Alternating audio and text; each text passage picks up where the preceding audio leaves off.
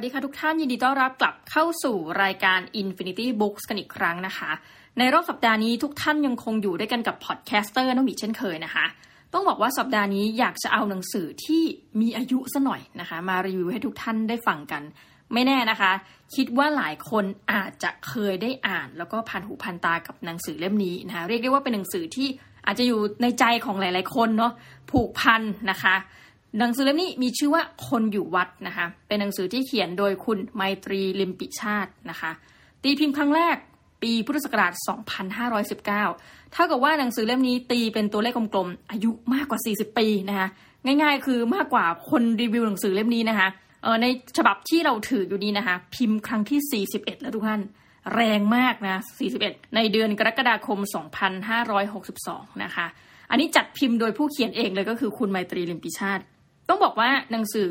เรื่องคนอยู่วัดเนี่ยเป็นหนังสือที่เกิดจากประสบการณ์ส่วนตัวของคุณไมตรีลิมปิชาติจริงๆนะคือตอนเด็กๆเนี่ยท่านเป็นคนอยู่วัด แล้วก็เปรียบเปรยได้น่าสนใจมากนะคะ ต้องบอกว่าที่เราเกิดไว้ก่อนว่าเอ๊ะหนังสือเล่มนี้น่าจะผ่านตาใครหลายๆคน เพราะว่าถูกให้กลายเป็นเหมือนกับหนังสือที่ถูกเรคคอมเมนต์โดยกระทรวงศึกษาธิการนะคะ แล้วก็เข้าใจว่ามีหลายรุ่นทีเดียวเชียวแหละ ที่จะถูกบังคับให้อ่านนะเหมือนกับส่วนตัวนะสมัยเด็ก ๆ จะถูกบังคับให้อ่าน นี่กับพิมพ์เรื่องของน้ำพุนะคะแมงมุมเพื่อนรักนี่ก็เหมือนกันนะคะคนอยู่วัด แต่ว่าส่วนตัวไม่เคยได้ผ่านตา แต่ว่าเราอะได้ยินได้ฟังนะคะเป็นแบบเขามาทำเป็นเวอร์ชั่นละครโทรทัศน์นะคะคือมาก่อนที่เราจะรู้จักว่า อ้าวมันทำมาจากหนังสือหรอนะคะ ถ้าเกิดใครเกิดทันในยุคเรานะ ก็จะจำทีวีซีรีส์เรื่องนี้ได้นะคะ คือมีเพลงที่แบบเราจำได้จนถึงทุกวันนี้เลย อันนี้ต้องขออนุญาตร้องให้ทุกท่านฟังนะคะกลัวผิดลิขสิทธิ์เลยไม่กล้าเอาเพลงมาตรงๆนะคะอะเพลงมันก็ร้องว่า บ้านก็ไม่ต้องเช่า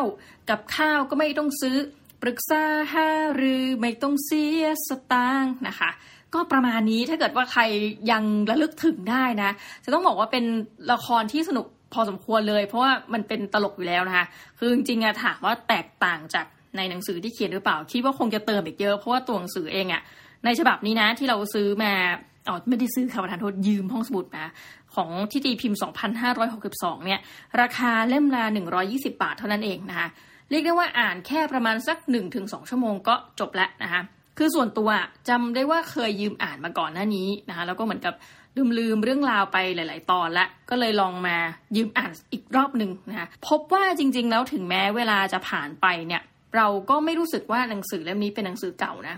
ถึงแม้ว่าบริบทหลายอย่างมันจะเปลี่ยนไปเยอะมาก ส่วนตัวรู้สึกว่าหนังสือเรื่องเด็กวัดเนี่ยค่ะ จริงๆ ถึงแม้จะเป็นประสบการณ์ที่หลาย ๆ คนอาจจะแน่นอนเลย เราไปที่วัดเนี่ยเราก็อาจจะเห็นน้องๆนะที่เป็นเด็กวัดคอยเดินรับใช้พระเนาะหรือว่าพระที่ท่านบิณฑบาตตอนเช้าก็จะมีเด็ก ๆ บางคนเนี่ยเราก็จะเห็นแบบอะมาด้วยจักรยานเนาะท่านบินทบาทไปแล้วก็เด็กๆ เหล่านี้ก็จะคอยเหมือนกับ เก็บอาหารนะคะ แล้วพระเพื่อให้พระสงฆ์เนี่ยได้เดินไปหาญาติโยมต่อไปได้นะคะ ทีนี้หลายคนเนี่ยเห็นภาพนี้ชินตานะเนื่องจากว่า 95%ของคนไทยเป็นคนพุทธเนาะแต่ว่าเราอาจจะไม่รู้ว่าเบื้องหลังที่เด็กวัดเหล่านี้ที่มาอยู่ที่วัดเนาะแล้วต้องเป็นเด็กผู้ชายเท่านั้นเนี่ยเขาทำอะไรบ้างนะคะเขาอยู่แล้วเขามีชีวิตที่มันเชื่อมโยงอย่างไรนะระหว่างโรงเรียนกับวัด แล้วเขากินนอนที่วัดเลยหรอนะคะ หลายๆคนอาจจะ คิดว่าไม่ค่อยชินเนาะกับเรื่องนี้นะคะว่าเอ๊ะสมัยนี้ยังมีอยู่ไหมเด็กวัดนะโดยเฉพาะในกรุงเทพมหานคร ต้องบอกว่ายังมีดารานักแสดงนะคะที่เคยเป็นเด็กวัดมาก่อน หนึ่งในนั้นจำได้แม่นเลยนะก็คือกันเดอะสตาร์นะคะกันเดอะสตาร์เนี่ยตอนที่มาเรียนที่โรงเรียนสวนกุหลาบวิทยาลัยเนี่ยคุณแม่ก็ฝากให้มาอยู่กับพระนะก็อยู่กับวัดเลยจริงๆนะกันก็จะเหมือนกับตอนที่เขาแบบมาโชว์ว่าไอ้ครอบครัวเป็นใครอะไรเนี่ย คุณแม่เขาก็จะเล่าบรรยากาศให้ฟังว่าเออ ส่งแบบลูกชายมา แล้วก็เหมือนกับการตื่นมาก็รู้สึกเหงาเลยคุณแม่ก็แบบเอ้ยคิดถึงลูกคือต่างคนต่างคิดถึงกันเนาะทีนี้ในเรื่องเนี้ยค่ะ ก็จะมาเปิดเผยว่าจริง ๆ แล้วเด็กวัดคือใคร แล้วเขาอยู่กันเนี่ยเขามีหน้าที่ทำอะไร แล้วมีเรื่องอะไรที่เกิดขึ้นบ้างในระหว่างที่เป็นเด็กวัดร่วมกันนะคะคือจริงๆอะถ้าจะคาดหวังว่า จะรู้แบบลึกๆจริงๆนะอาจจะไม่ได้ แต่กลายเป็นเหมือนกับในเรื่องที่จบในตอนเนี่ยมันเป็นเรื่องตลกๆของใครหลายคนมากกว่านะคะ ส่วนหนึ่งก็คือว่าคุณไมตรีเปรียบเทียบได้น่าสนใจมาก คือเปรียบเทียบเด็กวัดที่อยู่ต่างจังหวัดนะคะกับเด็กวัดในกรุงเทพ คุณไมตรีบอกว่าข้อแตกต่างหนึ่งอะเราเคยได้ยินมาแล้วนะ อย่างเด็กวัดในต่างจังหวัดเนี่ยก็จะมีตั้งแต่รุ่นแบบเด็กเล็ก ๆ นะคะ คือบางทีคุณพ่อคุณแม่อาจจะไม่ได้มีสตุ้งสตางค์มาก ก็อยากให้ลูกหลานเนี่ยได้บวชเรียนหนึ่งคือเพื่อที่จะได้มีอาหารไว้รับประทานด้วยเนาะและถัดไปก็คืออยู่กับวัดไปเลยนะคะ บางที่ก็จะมีทั้งวัดแล้วก็โรงเรียนวัดที่อยู่ในนั้นนะนี่คือในต่างจังหวัด แต่คุณมาจิว่าข้อต่างก็คือถ้าเป็นในกรุงเทพเนี่ยเด็กวัดในกรุงเทพส่วนมากจะเป็นเด็กที่โตขึ้นมาแล้วนะโตขึ้นมาแล้วก็ เรียนมีการศึกษาที่สูงนะคะยกตัวอย่างเช่นนะคะ ก็จะเรียนในระดับมหาวิทยาลัยก็มีนะคะก็คืออาจจะเข้ามาตั้งแต่แบบสมัยมัธยมเนาะมัธยมปลาย มัธยมต้นอะไรเงี้ยแล้วก็เข้าเรียนมหาวิทยาลัยคือหลาย ๆ คนพอฟังอย่างเงี้ยนะคะคือเราอ่านไปก็รู้สึกว่าอู้เขาก็อยู่วัดที่หนึ่งประจำเนี่ยนานเหมือนกันนะคะแล้วสาเหตุว่าทำไมถึงมาอยู่วัดอย่างในกรณีของกรุงเทพเนี่ยเราก็จะเห็นว่าหลายคนมันมีหลากหลายมาก คือบางคน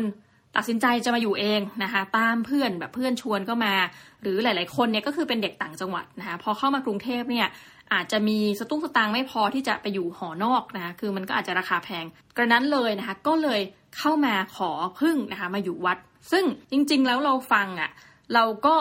อย่างที่บอกค่ะอาจจะนึกภาพตามไม่ค่อยออกเท่าไหร่ แต่ในหนังสือเล่มนี้มันบอกนะว่า มีหลายคนที่เป็นต่อมาเนาะ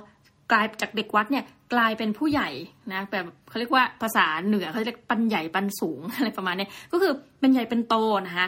หลายคนก็ทำงานในกระทรวงนะคะหลายคนได้กลายเป็นตำรวจ คือคุณไมตรีนิเบชาติบอกว่ามีทุกอาชีพจริง ๆ นะคะในเชิงบวกนะแล้วก็ในเชิงลบก็มีเช่นแบบต่อมาเป็นขโมยขโจรอะไรก็มีนะคะ ทีนี้พอมันจบในตอนเนี่ยเรื่องราวมันเป็นอย่างไร เขาก็จะเล่าถึงเรื่องราวที่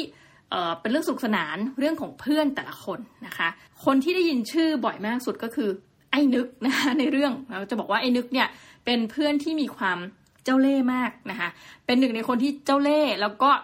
ก็จะเล่าแบบหลายตอนหน่อยที่เกี่ยวกับประธานโทษไอ้นึกนะคะ แต่นอกจากนั้นเนี่ยก็อาจจะพูดถึงเพื่อนแต่ละคนที่มีความชอบ และมีการเรียนที่แตกต่างกันออกไปยกตัวอย่างเช่น ตอนแรกเลยก็พูดถึงสนั่นนะคะ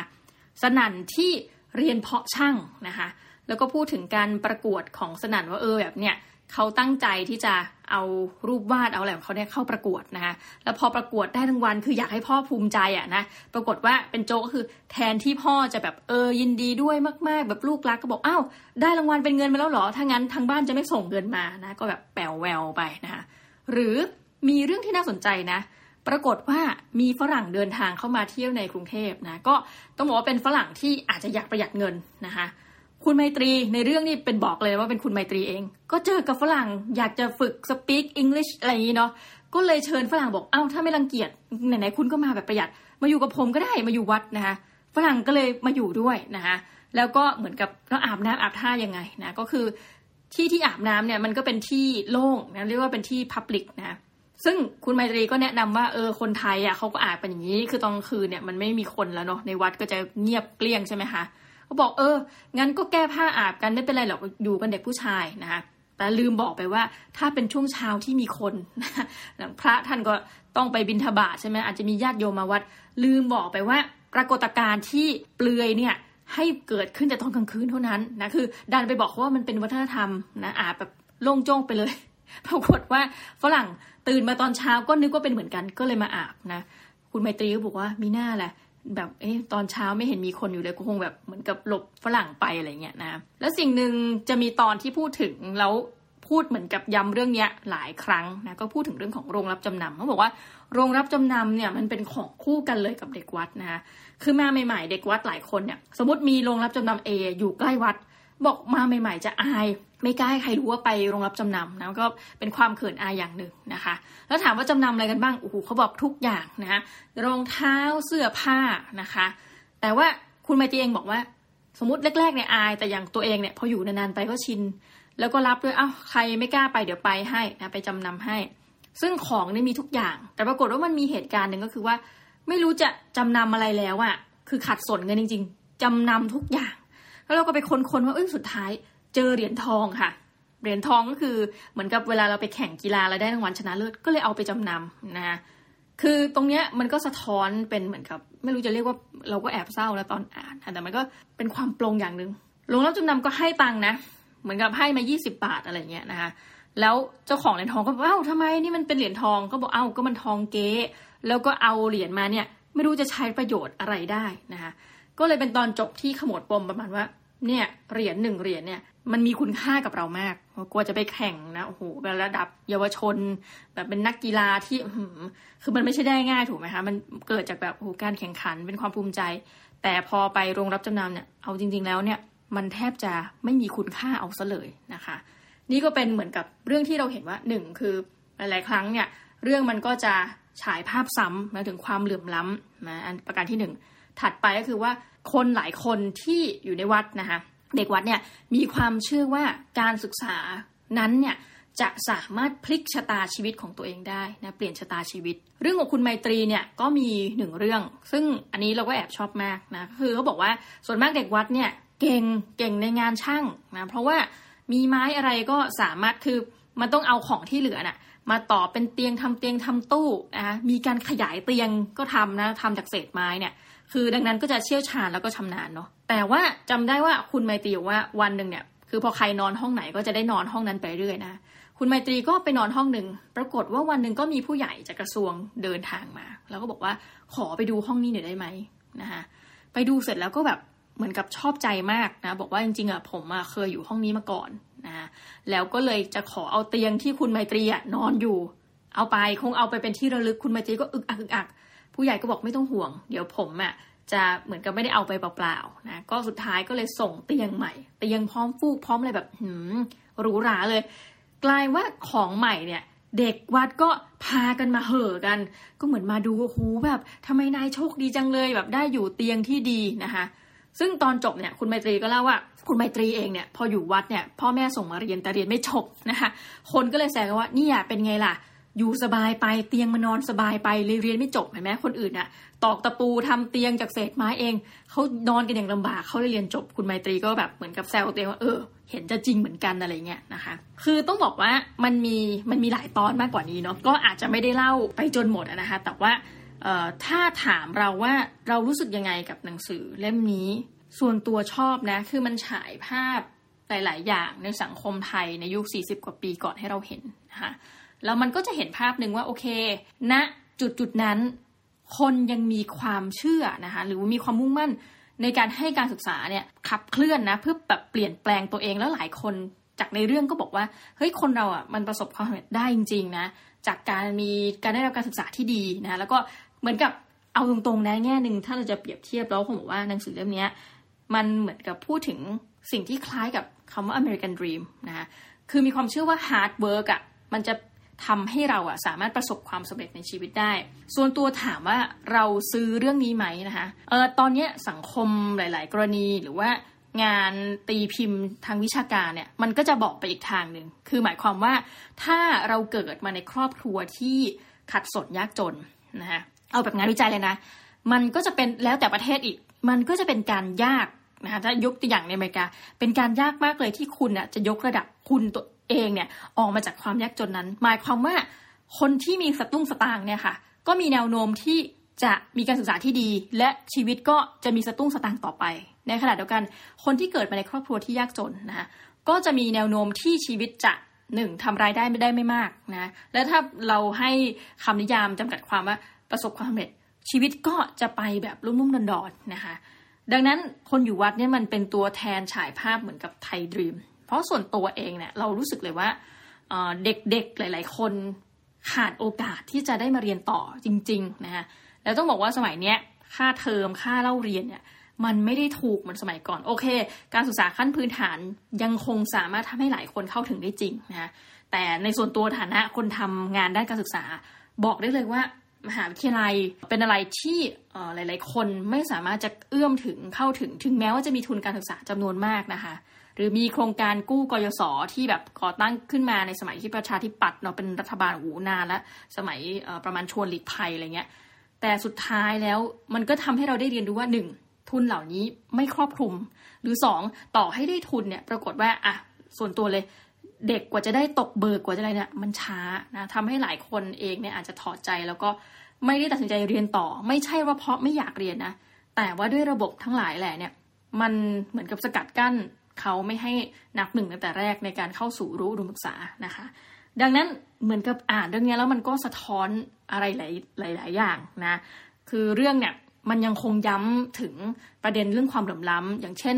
part หนึ่งอะพูดถึงชายคนหนึ่งที่เป็นเด็กวัดเนี่ยเรียนธรรมศาสตร์นะเขาก็พยายามบอกว่าไปชอบสาวจุฬาซึ่งแบบอยู่บ้านหลังใหญ่เขาบอกใครๆก็ต้องรู้จักบ้านหลังนี้ทั้งนั้น ซึ่งอยู่ไม่ไกลจากบริเวณวัด ปรากฏไปมาเนี่ยก็เห็นเหมือนกันว่าผู้ชายก็รู้สึกว่าเอ้ยเราเนี่ยจะดีพอไหมนะคะก็มีคนบอกไม่เป็นไร เวลาไปเจอก็เอาเข็มขัดธรรมศาสตร์ไปเหมือนกับไปโชว์แล้วกันว่า เอ้ยอย่างน้อยแบบเฮ้ยเราก็เป็นคนตั้งใจอะ่ะ เราตั้งใจเรียนหนังสือไม่เกเรอะไรแบบนี้นะคะ แต่สุดท้ายก็นั่นแหละทุกท่าน อยู่ที่ทุกท่านจะตัดสินเลยว่าเอ๊ะบริบทหนังสือที่เขียนมาเนี่ยมันทำให้เห็นถึงความเหลื่อมล้ำตั้งแต่ตอนนั้นไหมนะแล้วปัจจุบันเนี่ยมันดีขึ้นหรือสถานการณ์แย่ลงอย่างไรนะนี่ก็ขึ้นอยู่กับท่านผู้ฟังจะตัดสิน แต่ส่วนตัวเนี่ยมีคำตอบอยู่ในใจอยู่แล้วนะยังไงก็ฝากเรื่องคนอยู่วัดนะ ต้องเรียกว่าเป็นหนังสือประเภทเรื่องสั้นที่ คลาสสิกตลอดกาลนะแล้วก็คาดหวังว่าอีกสักสิปี20ปีหลังจากนี้ก็ยังน่าจะมีคนซื้ออยู่นะสงสัยจะไม่ใช่พิมพ์41ครั้งแล้วมั้งน่าจะไปที่50ครั้งนะไม่แน่อาจจะถึงแบบ100ครั้งก็เป็นได้นะยังไงก็ลุ้นกันนะสำหรับวันนี้ขอขอบคุณแม่นะคะ ทุกท่านที่อยู่กันจนจบรายการ แล้วก็เดี๋ยวเรากลับมาพบกันใหม่ค่ะ สวัสดีค่ะ